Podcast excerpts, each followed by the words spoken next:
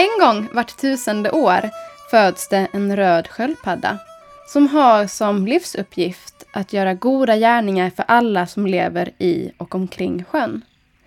Därför blir alla alltid väldigt glada när det väl föds en röd sköldpadda. Och för ett par hundra år sedan så hände just detta. Och ni kanske kan tänka er hur glad och stolt mamma sköldpadda blev när hon såg att hon fött en röd liten sköldpadda. Och från hela landet så kom det gamla visa sköldpaddor för att lära den lilla röda allt de kunde. Allt för att den lilla röda skulle kunna ta så kloka beslut som möjligt när hon blev vuxen. Och ju mer kärlek, omsorg och kunskap sköldpaddan fick, desto rödare blev hon. När den röda sköldpaddan blivit nästan vuxen drabbades stranden de bodde på av svår sorg. En gammal krokodilkung och hans gäng hade flyttat dit och börjat äta upp massa sköldpaddsbarn. Därför samlades alla sköldpaddor på ett hemligt möte för att diskutera vad man skulle göra. Många kände att den enda lösningen var att fly från stranden. Efter mötet låg sköldpaddan vaken sent in på natten och funderade på vad hon skulle göra. Hon insåg att på något sätt måste man stoppa kungen i krokodilgänget och då kanske de andra krokodilerna också skulle sluta.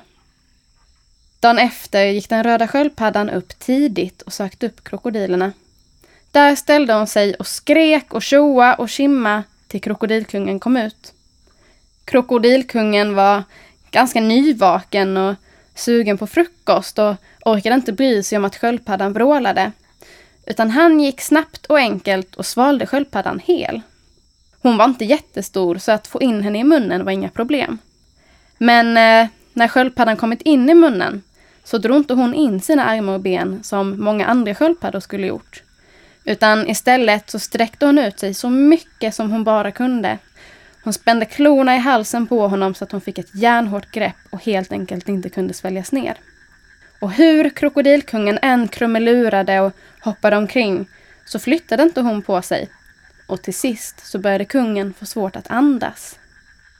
De andra krokodilerna hade nu samlats runt omkring för att försöka hjälpa kungen.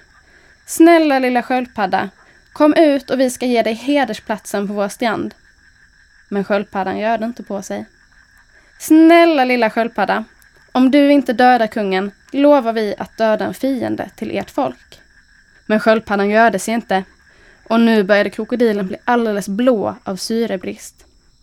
Snälla sköldpadda, vi lovar att aldrig äta en sköldpadda igen.